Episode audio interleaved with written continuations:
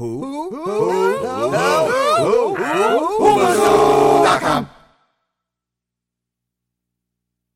The IndyCar had the weekend off, and speaking of IndyCar, we have a very special guest in the studio. I'd like to introduce you to the race engineer of the number 27 Honda-powered Andretti Autosport machine that's driven by Alexander Rossi, Mr. Jeremy Milless, in the studio with us today. Jeremy, good evening, and thanks for coming on. Yeah, no problem. You forgot Napa. Napa. always, always got to plug the sponsors. Yep, and, and I'll tell you what that that that, that blue and yellow uh, Napa livery is just beautiful and classic. Uh, been in racing a long time. I know I've got a couple of um, Rossi diecast. I've got the Indy 500 winner, but then when they come out with the new car, I said, well, I got to get the new car. So, but uh, good looking car that you work on there. But uh, so I just wanted to ask you quickly you know about your background. I mean, did you grow up as a race fan uh, with designs on working in racing um, when you grew up, or did you just kind of find that your particular education and training had practical applications that led you into racing? Um, so one of my uncles had a, uh, you know, a machine shop that built race engines. So when I originally started, I wanted to be a, an engine builder. So I went to a technical college and was like, I want to build race engines. And then as I was driving, I was in Lima, Ohio, and I lived in Columbus. So it's like 120 mile an hour or 120, 120 mile uh, drive each way. And I passed every day. I would pass this uh, Formula Atlantic team, which is like the feeder series to the IndyCar series back then. And I just stopped in one day and was like, "Hey, do you guys need help?" And they were like, can you use a computer? And I was like, yeah. And then I started doing that for a while, and I was like, I don't want to build engines anymore. So I went back to school and, and uh, got an engineering degree and, and went from there. Now you've uh, you've worked for uh, Panther Racing. Uh, you worked under John Menard. You were with uh, Penske for a while. Um, most re- yep. most recently, before working with uh, with the Andretti team, uh, you were with um, Sarah Fisher and Ed Carpenter, uh, where you worked with Joseph yep. Josef Newgarden. Uh, that was your first gig yep. as the um, as a race engineer. Um, so you've uh, mm-hmm. you've so you worked your way up from the bottom, so to say. Yeah, um, I also did a stint with Bill Davis Racing uh, in NASCAR for a bit with Tommy Baldwin, but yes, you did. I, had, I, had, yeah, you, I had had enough. so I went back north. uh, yeah, I remember. I remember when you, I remember when you were there. Yes, sir. I still talk to Tommy a lot. yeah, yeah, I talk to Tommy too as well. what a small world. You and Gray work together. Interesting. Interesting. Yeah. So I'm sorry. I send you my most deep condolences. Uh, yeah. So now, yeah. so now, so you, you, so you've worked in IndyCar, you've worked in NASCAR. Now, uh, now, Gray, Gray, you've got a question about um, how the day-to-day operations differ. Yeah, Jeremy, you know, you know how we operated in, in NASCAR and how how the, for for lack of a better term, the bureaucracy kind of starts out, you know, with your crew chief and you got your car chief and and that kind of stuff, and it filters down. You have your shop foremans and things like that.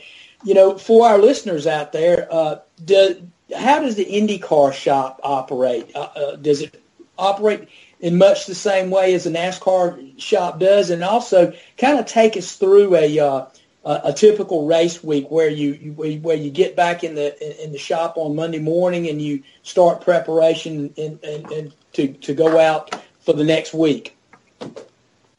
Um, I would say it operates. You know, it's just there's fewer people because we don't have to prepare as many cars. So there's, but it operates in the exact same manner. Uh, we just have different titles. Like uh, the race engineer in IndyCar racing is essentially the crew chief in NASCAR, and the race engineer in NASCAR would be the assistant engineer in IndyCar racing, and then it just kind of goes on down. The car chief, crew chief kind of thing works exactly the same. Are you responsible as NASCAR? Are you responsible for basically? I mean, do you come in with your guy, your setup guys, and things like that, and you're responsible for the for the setup that's going to go in the car for the for the upcoming weekend and, and all the particular changes and, and, and what you're gonna the package you're gonna install on the race car for the for the week? Do you kind of uh, set forth that protocol and then send it down to your guys to, to, to prepare the car? Yeah, uh, like I said, essentially the same as NASCAR. So I, I get together with my simulation group and and my assistant engineer, and we we get together and we run through. You know, first thing is look at what we did last year, what we tested, how we performed, and are we going to start there? Are we going to start somewhere different?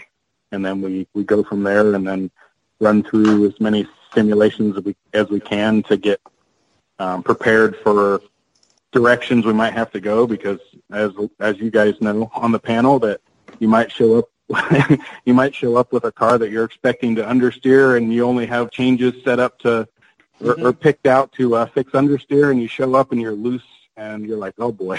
So so we you know go through and we just come up with a, a you know list of ideas and directions to go and then we move forward from there. As far as personnel on the road do you uh, how many people uh, uh, are used uh, under your uh, direction at the racetrack to, to take care of the 27 um, probably, let's see, I'd say 15 or 20 total people per car in IndyCar. Um, okay. So there's there's four mechanics, a crew chief, and there's a data acquisition engineer, an assistant engineer, a race engineer, race strategist, which is on my car is actually the general manager of the team as well. Um, and then there's you know the truck drivers and other other pit guys. So. Okay. Now, I did want to ask you about the, the relationship between yourself and the race strategist, who Rob Edwards calls a strategy uh, on the car there. Uh, do you guys confer very closely on um, on, strategy, or, or does that kind of just lie with him and, and you're more with the car, or or have have there been any times you guys are just been diametrically opposed to what strategy you should run? Uh, I would say. uh, I would say Rob's braver than I am most weekends.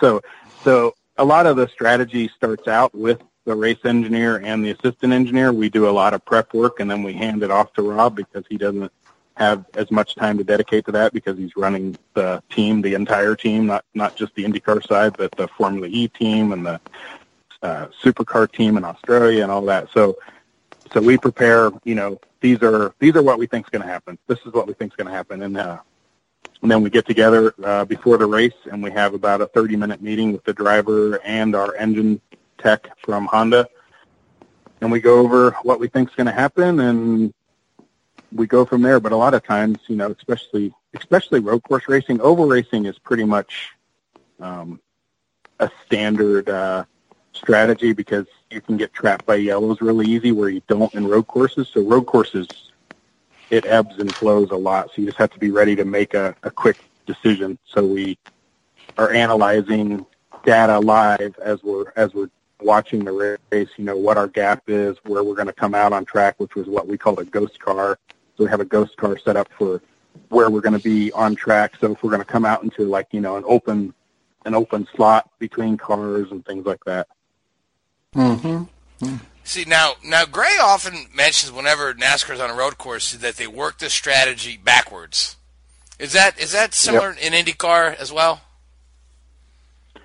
I, I, the pre-event, yes, that's that's how we do it. Like, you know, we're trying to like one of the things when we were doing Iowa because the uh, the tires had such a, a fall off. It was how many pit stops are we going to do, and it was well if we do an extra pit stop in here, our lap time is going to be this, and we'll actually get to the checkered flag 20 seconds before the car that does two stops, or, or did three stops, however many, the minimum. I think it was three, and we were going to do four. And uh, so it was, you know, oh, we'll get there 30 seconds before. That's if we can get through traffic as quickly as, as, as we predicted, and if there's no yellows and things like that. So yes, you start by working backwards and coming up with okay, these three strategies seem to work, and then you kind of watch what's going on in, in, the race to see which one you need to pick. I would say is what what mainly mm-hmm. happens. Excellent. Now, Joe, you've got a you've got a question, sir. Yeah, I was actually uh, kind of wondering. You've dealt with with Josef Newgarden, and you've now you've dealt with Rossi for a little bit more than a season and a half here. Can you mm-hmm. compare maybe a little bit of what you see out of out of both of them from a feedback perspective? Like, is Rossi similar to Newgarden or a little bit more animated? I mean, can you describe a little bit of that?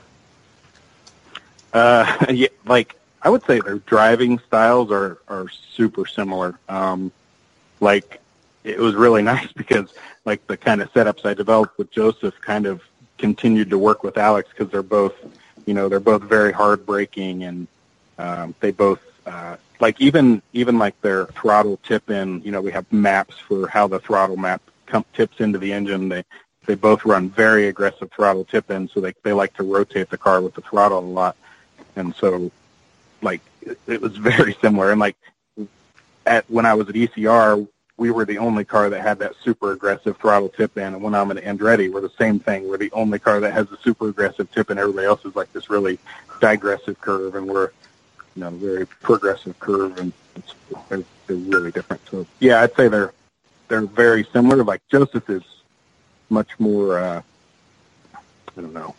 He's better on TV than Alex is. Alex is Alex is just as funny and uh, great to hang out with as as Joseph, but he's you know on TV he's just kind of quiet and like I just want to do my job and get out of here. So whereas Joseph's like, yeah, let's talk. And Well, let me let me ask you this one. Whenever you've got a guy like like Alex, who, for my money, I look at him and he's like a bulldog on a racetrack. I mean, that guy just he's tenacious. He goes after it each and every lap. You, you know, he's giving it everything. Do you get how how anxious do you get on that on, up on that box? Uh, just whenever you see him, like St. Pete, when we see him at Detroit. I mean, how how tough does it make you, or how stressed do you get whenever you watch him try to tear through the field and make some moves that he does? I, he hasn't. So, like with Joseph, his first couple years, we there was there was a race in Brazil that we stopped because we had no more front wings, and Joseph was really embarrassed at the end of the race because they came and gave him a trophy for the fastest race lap, but yet we had had to stop because we're like, we we don't have any more front wings. You've hit everything. but with Alex, I haven't had that yet, so I haven't ever had to like pull the reins back. I just like let him go. Like he like, well, you're, you're you obviously know what you're doing, and if you want to go highline and try and pass everybody, like albeit, go for it. So Fair enough. Fair enough. All right, now Richard, you've got a couple of questions.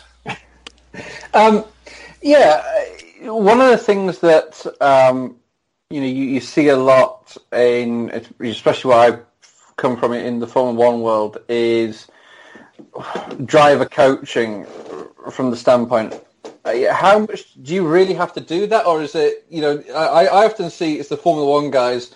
They've got so many people doing everything that they're trying to hit every little mark possible, and and some of this driver coaching goes a little bit over the top to my mind. Um, is that something you have to do with the guys in IndyCar? So when I was at ECR, um, well, when I was at, well, we'll call it Sarah Fisher Racing, then it became CFH Racing, then it became ECR. uh, so when I was at that group of teams uh, and running Joseph, we had first we had Barry Waddell as a driver coach, and I, I give him a lot of credit for bringing Joseph to where he was. He like, and, and myself, honestly, like Mhm.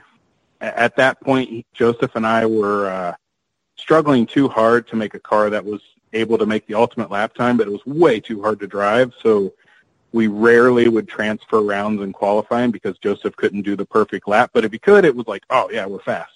Yeah. So Barry kind of pulled the reins back on us and was like, you know, just give him something he can drive and let him go do his craft. And so Yeah. we started doing that and we started having success.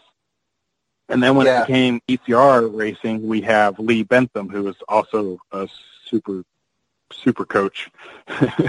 and he does a lot of other stuff, like he does dartfish and things for the Yeah. team. Yeah. Um, so yeah, at that team we did. At Andretti we have zero uh, driver coaching, so uh, I have to kind of step back into that role, which Mhm. I don't really enjoy doing. I, I prefer having a driver coach because, especially if the driver is doing something wrong, I would prefer somebody else talk to him. That way, that Yeah. you know we don't get any feathers ruffled between the two of us. If I'm saying, "Oh, you're doing this wrong," it's easier. well, you get in the car and drive it, you know. Yeah, that wouldn't work. I wouldn't fit. yeah, I mean, I, it's, it's interesting you mentioned that about uh, jo- you know Joseph being a very you know to start with putting the you know a, complete lap together. When I first started out in Formula One, I was working with Takuma Sato at Honda, and he was exactly the same. I worked with him guy too. was just so fast, so so fast. Yeah, if you and like one of the bravest guys. Oh, just a complete crazy, man. But if, if you know if you could qualify based on sector times, the guy would be phenomenal. But uh, you know, it's interesting how you know learning that sort of craft of racing and that diligence of of putting a complete lap together. It may not be spectacular, and you may not get uh, you know the, uh, the, the the car going sideways as often. But I'll tell you, your spare parts guys are a lot happier. yeah, I, I agree. Like um, like uh, J.R. Hildebrand, I worked with him at Panther, and he he's one of those guys that man, there's there's always there's always really good segments, but it just never it never got put together to to to you know produce the right lap. And there's a lot of times, even with Alex, we'll be at weekends and we'll be like going through the timing and scoring, and I'll be like, oh man, we're like seventh here, and like our best segment we're second, but we're like fifth to seventh for everywhere.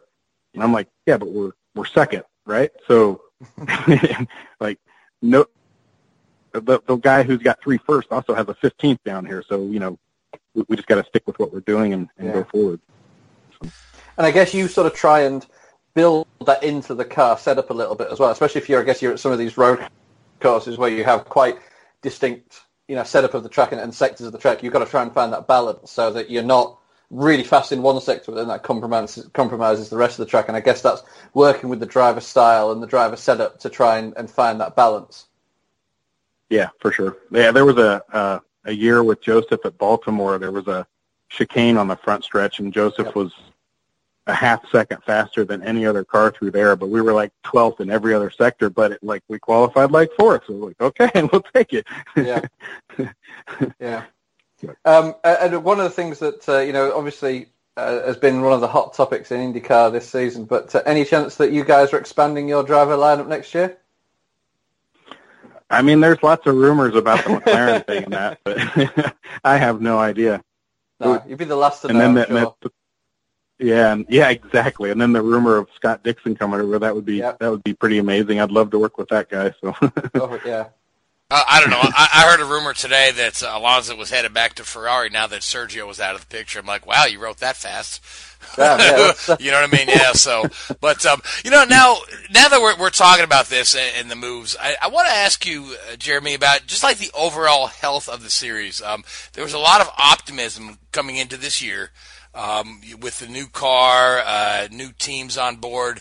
Um, eh, but then, then we've got you know a couple of, of you know kicking the pants things like Phoenix being dropped um, and things like that. But uh, I mean, overall, uh, is the mood around the paddock and the garages uh, still quite optimistic? Um, uh, you know, the NBC deal for next year and whatnot. Um, uh, you know, what's everybody's you know kind of feeling about the overall health and and well being and future of the series? Uh, well, there's optimists and there's pessimists and there's realists and uh, so I think everybody's really excited about the new TV package because I it, it seems like they're the they're willing to put in more effort than the former group did. So everybody's really excited about that. Um, I think from what I've read, the, the streaming rights aren't quite as good as the old old streaming rights were, so that that's a negative. But I think everybody's pretty excited about that. And then, I mean, tracks come and go. I I love oval racing, but man, if we could have street courses every single weekend, like we pack fans into them, and they're great events because I don't know what it is about racing, but racing in general is dying in my book. like I, I watch everything, and everything's TV ratings are down. But but so's the NFL. The NFL TV ratings are down. NBA rate TV ratings are down. So so yeah, I don't know. I I guess to me, I kind of watch just how many people show up because I I you know I can't see how many people are watching on TV and and like a lot of our street course races are are crazy packed and they're great atmospheres and people can come and get their you know because people have a much shorter attention span these days it seems like so they can come and get their 30 minutes of IndyCar, and then they can go, you know, drink some beer and eat some hot dogs and walk around and, you know, have have a, you know, carnival atmosphere almost. Yeah, you bring up a good point there because I think the street when they have the street things, they get the the town or the community involved and becomes more of a festival type type atmosphere, and it probably does bring in. It's a once a year thing, and they bring out uh, a festival of speed, if you will. They bring out uh, bring out the fans. Yeah. I mean, if you look at like, I love airplanes and that's my passion. and if you look at like the Red Bull Air Racing Series, like they go to Texas and it dies after one year and they come to Indy and it's a pretty good show, but then they do the one, I think it's downtown Budapest and it's like half a million people piled in the streets just watching them. It's like, I think that's what most events, and I think that's what NASCAR needs to move move to as well. I think it would help them a bunch. Yeah. Yeah, I think there's a whole new generation that is not as captivated by automobiles and auto, automobile racing as us older guys have been. You, you know, it's like uh, my my son is 20. He's had his driver's license since he's 16. Still rides his bicycle everywhere. He doesn't want to own a car. He's not worried about it. But uh, there, and there's tons of young people like that with these short attention spans. So I, I guess it's crafting the sport or crafting the event uh, to make it more palatable to the younger generation. And and to your point, these street circuits, you know, where there's so much going on, you can watch a little bit of the race, or you can you go see this a live band playing in, in turn three or, or whatever, and uh, just just to try to reach out to that that new generation. And uh, sometimes I think races just need to be shorter. Now, not IndyCar races. It, the two hour, I think the two hour. Uh, Mary redeemed a $50,000 cash prize playing Chumba Casino this year. I was only playing for fun, so winning this was a dream come true. Chumba Casino is America's number one social casino experience. It's serious fun. With over 80 casino style games to choose from, you too could win life changing amounts of cash. Be like Mary. Log on to ChumbaCasino.com and give them a whirl. That's ChumbaCasino.com. No purchase necessary, void or prohibited by law. 18 plus. Terms and conditions apply. See website for details. The voice in the preceding commercial was not the actual voice of a winner. uh, thing there works well. But um, now, Jeremy, I wanted to ask you about the IndyCar schedule because uh, my good friend Robin Miller often writes that that the the IndyCar schedule is absolutely grueling on the crews where they have this compressed schedule and these races back to back and testing in between. Um, and you're you're a family man. Um, you know you've uh, you know Robin writes that you're keeping these guys away from their family for so long because they don't have shop guys and road guys. But uh, I mean, is it is is it that grueling? And and is there a way to kind of fix that? Um, so having worked in NASCAR, I would say that we we spend we, we, we work more hours than most of the NASCAR crews, but we do it for a shorter portion of the season. So I think it kind of equalizes. Like like we got back from Toronto, and so we landed at like two o'clock in the morning. Got home, back at the shop at nine o'clock the next morning. You know, so I like got to bed at three, got to the shop at nine, worked until probably five, and then I came to my house and worked until probably ten or eleven, and then back the next day. You know, to kind of do the same thing from eight to five, and then back home, and then I worked from seven to eleven at home, and then we got on a bus and we went to St. Louis at from seven. We got on the bus at seven in the morning, went to St. Louis, tested from one o'clock in the afternoon till eleven o'clock at night, loaded up at midnight, drove back home, and got home at five o'clock in the morning to to go in the next day at uh, noon to get the cars ready for Mid Ohio. So yeah, it's it's hard. Good fun though, isn't it? And, and for the, and for that for that time compressed time period from what like you guys start and, and of course you have your your all uh, your preseason tests at Sebring and stuff in late February, and then you start and start mid March, and then you run through September. Obviously, that is that's very it is very compressed, but when it comes to the off season, you guys have the longest off season in, in, in most sports. And I know a lot of, of smaller teams kind of they're, they're they lay off people, they furlough people and stuff. You you had the fortune of working with, with, with one of the larger teams that has other interests. Uh, what goes? What do you guys do in the off season at, at, at Andretti? How does how does your off season compare to like you know NASCAR? We have a short off season where you know we work probably our, our busiest time of the year is from uh, Thanksgiving to uh, you know two weeks, be, two three weeks beyond uh, Daytona. Yeah, for sure. um, it's kind of the same. So I think the main difference between NASCAR and IndyCar is we just don't have as many, you know, as as large of group, as many personnel. So when there's there's only really one team, which I would say is probably Penske now. There used to be Penske and Ganassi that have the capability to do much development work during the season, except for like a little bit of seven post testing. Well, I mean, a lot of seven post testing, but no, no major part development during the season because you just don't have the personnel at the shop to do it.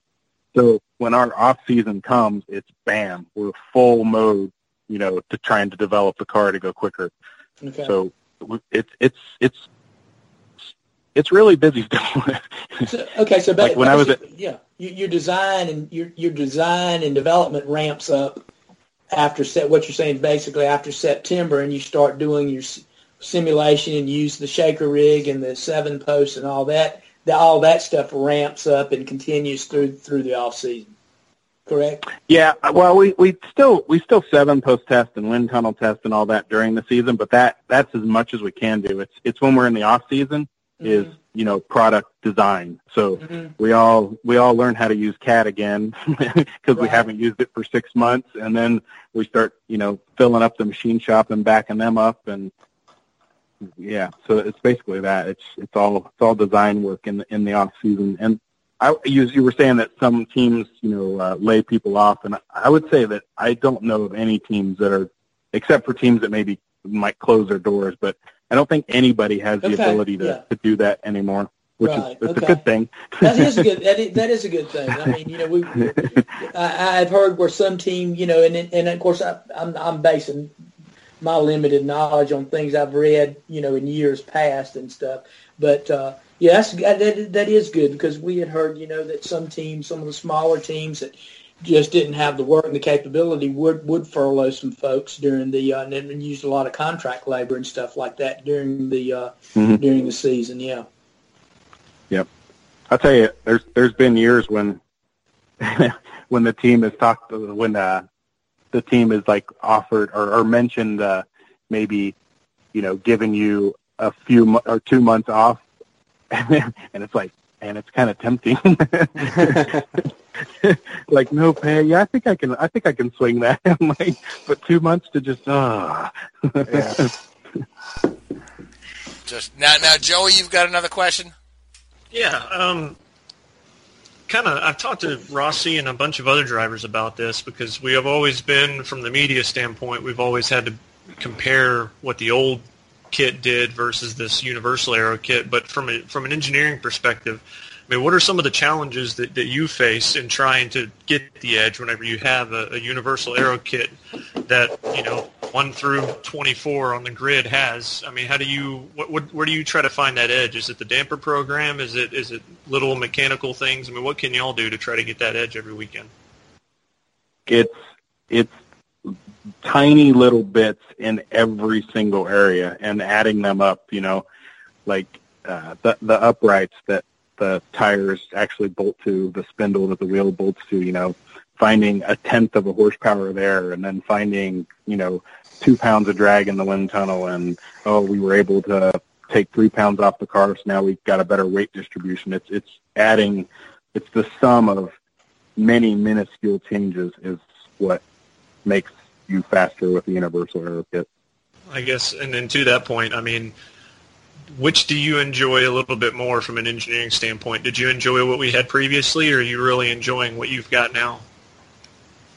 Uh, I mean, I I think they're kind of the same for us because they're both still given to us, right? We can't we can't go out and design a new wing or anything like that. So for us, it's kind of the same thing. It's just both engine manufacturers have the same product now. So there's no there's no excuse that oh we're not going to be good at this circuit, but we'll be really good at this circuit anymore, right? So now you have to be just as good as everybody at every circuit. Whereas with the Honda Aero kit, we were really good on super speedways and average on road courses and street courses, and really poor on short ovals.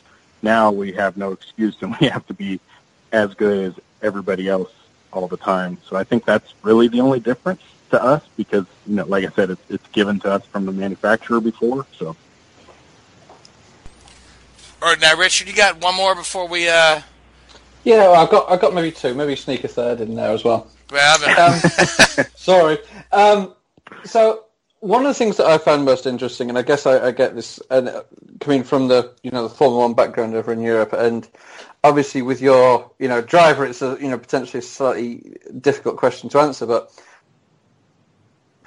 you're seeing you know more and more guys coming over from, from Formula One. You know, I mean, you've had Takuma Sato, Rubens Barrichello, obviously Alexander Rossi, Max Chilton, guys like that. You know, come over and be successful, um, Mhm. and they're often sort of introduced as oh this guy from Formula One and all this sort of stuff, and I find that a little bit frustrating because these guys are, are they're either called the retired Formula One driver or a Formula One reject, and I find that massively unfair because these guys are all super fast, and when you get to the Formula One level, and IndyCar level, and NASCAR level, the, the difference between the top guys and the second, and you know, even the top guys and the bottom guys is, is so minute that it's you know, you, it's very unfair to turn around and call these guys oh, a you know a has been or whatever. And in a way, I wish that these guys would come in and people wouldn't talk about their Formula One background as much because you know they're drivers, they're racers, they're they're damn good at what they do on their own level, and I think it can be a little bit disrespectful to these guys at times. Yeah, I agree. Like, um, I mean, there there are some guys who, like Max Chilton. I don't put him on the same level as Alex. Um, I, I think I'd agree with that. yeah. right? And and Rubens was kind of on the downward swing of his Yeah. career. I mean, he I came over here and kind of yeah. kind of floundered. But when you saw Alonso hop in the car at Indy and in you know five laps he was like right at speed and he came in and we were like, oh, why weren't you flat here? And he's like, well, my my foot wanted to be, but my brain was not ready for it. you know? So like, you, you, it's very. I, I, here's the difference. When I when we work having worked with Alonso at Indy, the interesting thing about the very very top drivers is they'll come in and tell you very limited what the car is doing wrong. Like it's understeer, it's oversteer. Period. Yeah. The guys who are just just a notch down, you know, just that couple tenths off, they're always like, we might find something that reduces understeer, but it's more uncomfortable to drive, and they won't deal with it. So they'll say, yeah, it was an understeer reduction, but it was it was a bad understeer reduction. Yeah. Whereas a guy like Alonso will be like, yeah, it was understeer reduction. Bam, let's do it. like Yeah. I remember I remember with Alonso one of the things we you know, at Indy you kind of gradually trim out to go faster and faster and he was like stunned at the end of the first day why we didn't just show up with the fastest car we could possibly do and we're like, Well, Yeah. it doesn't really work like that. and you've got and you've got you know a, a month almost to work through it rather than you know two half, two 90 minute sessions like in a Formula One car. yeah, exactly, right. Yes. Um, And it's so and you're you're on the edge more at Indy than you are on a road and Oh, street yeah. course. Like it, you can save the car on a road and street course ninety percent of the time. On an oval, you, you can't.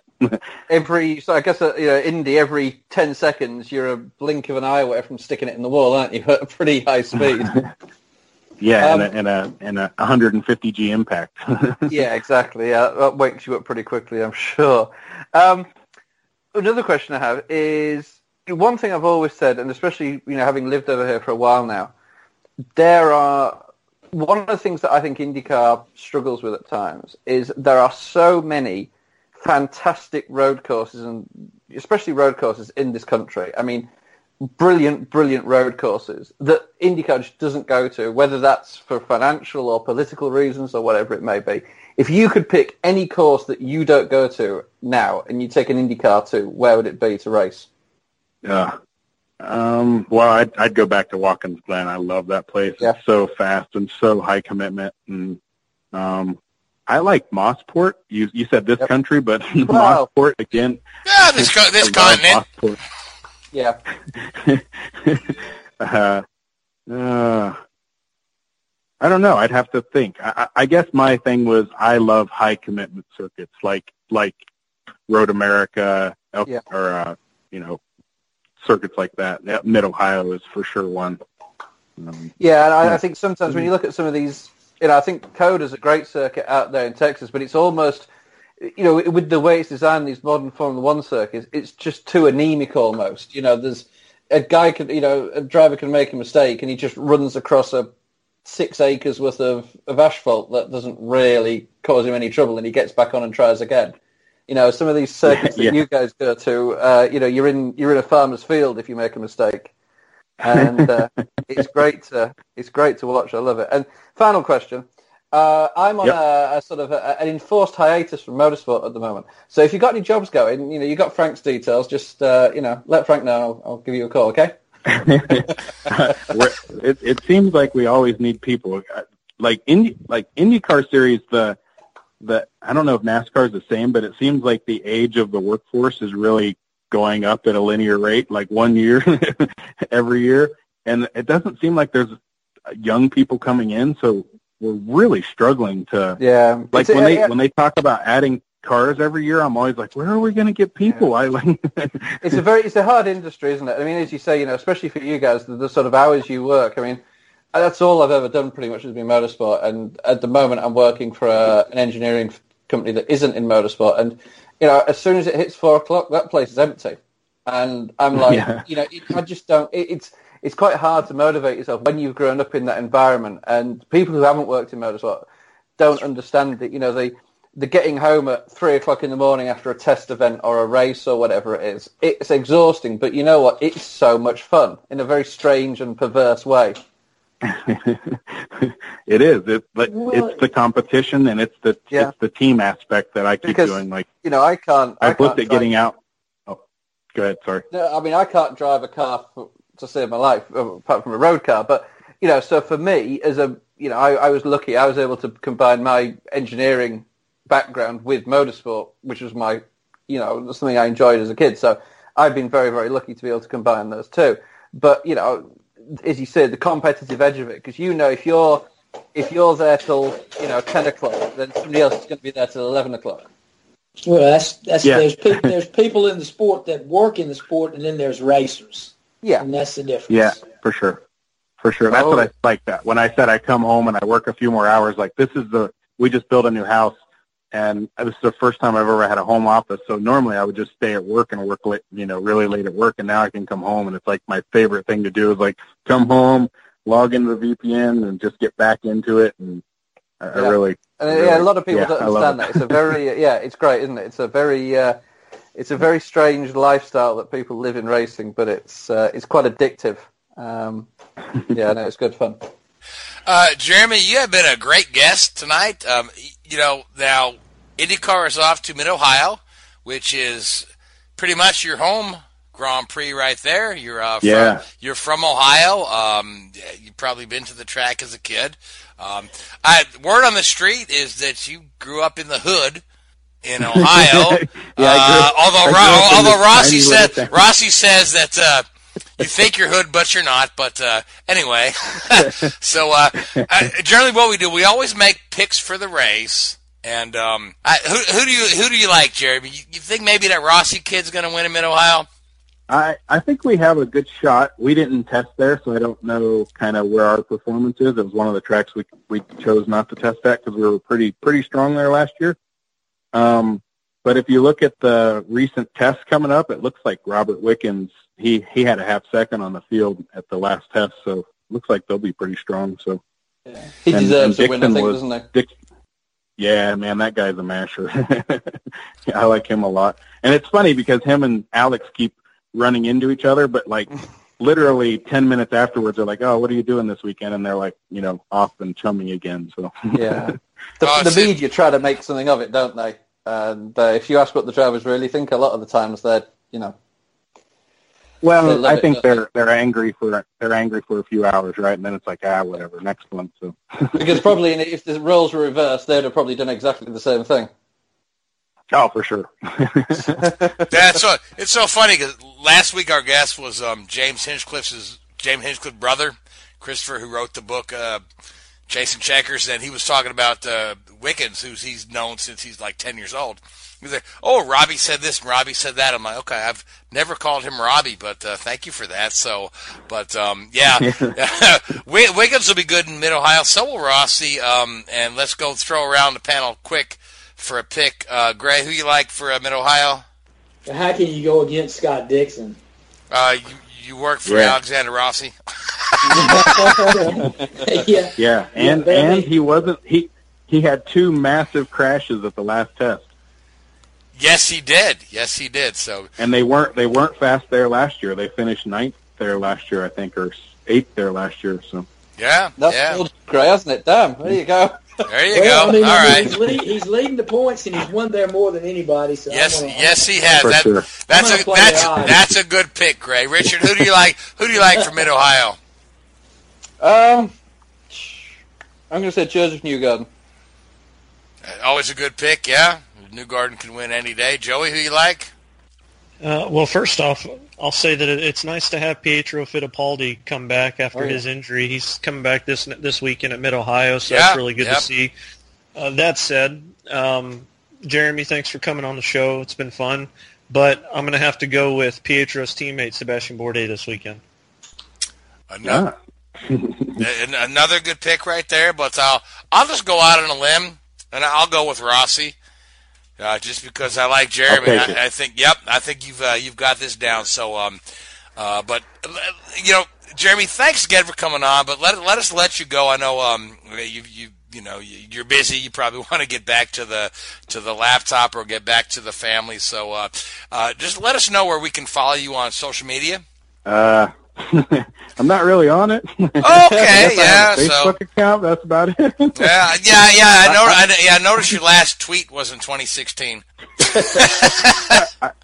You So, but- at But we, but we can follow. We, we can follow the team.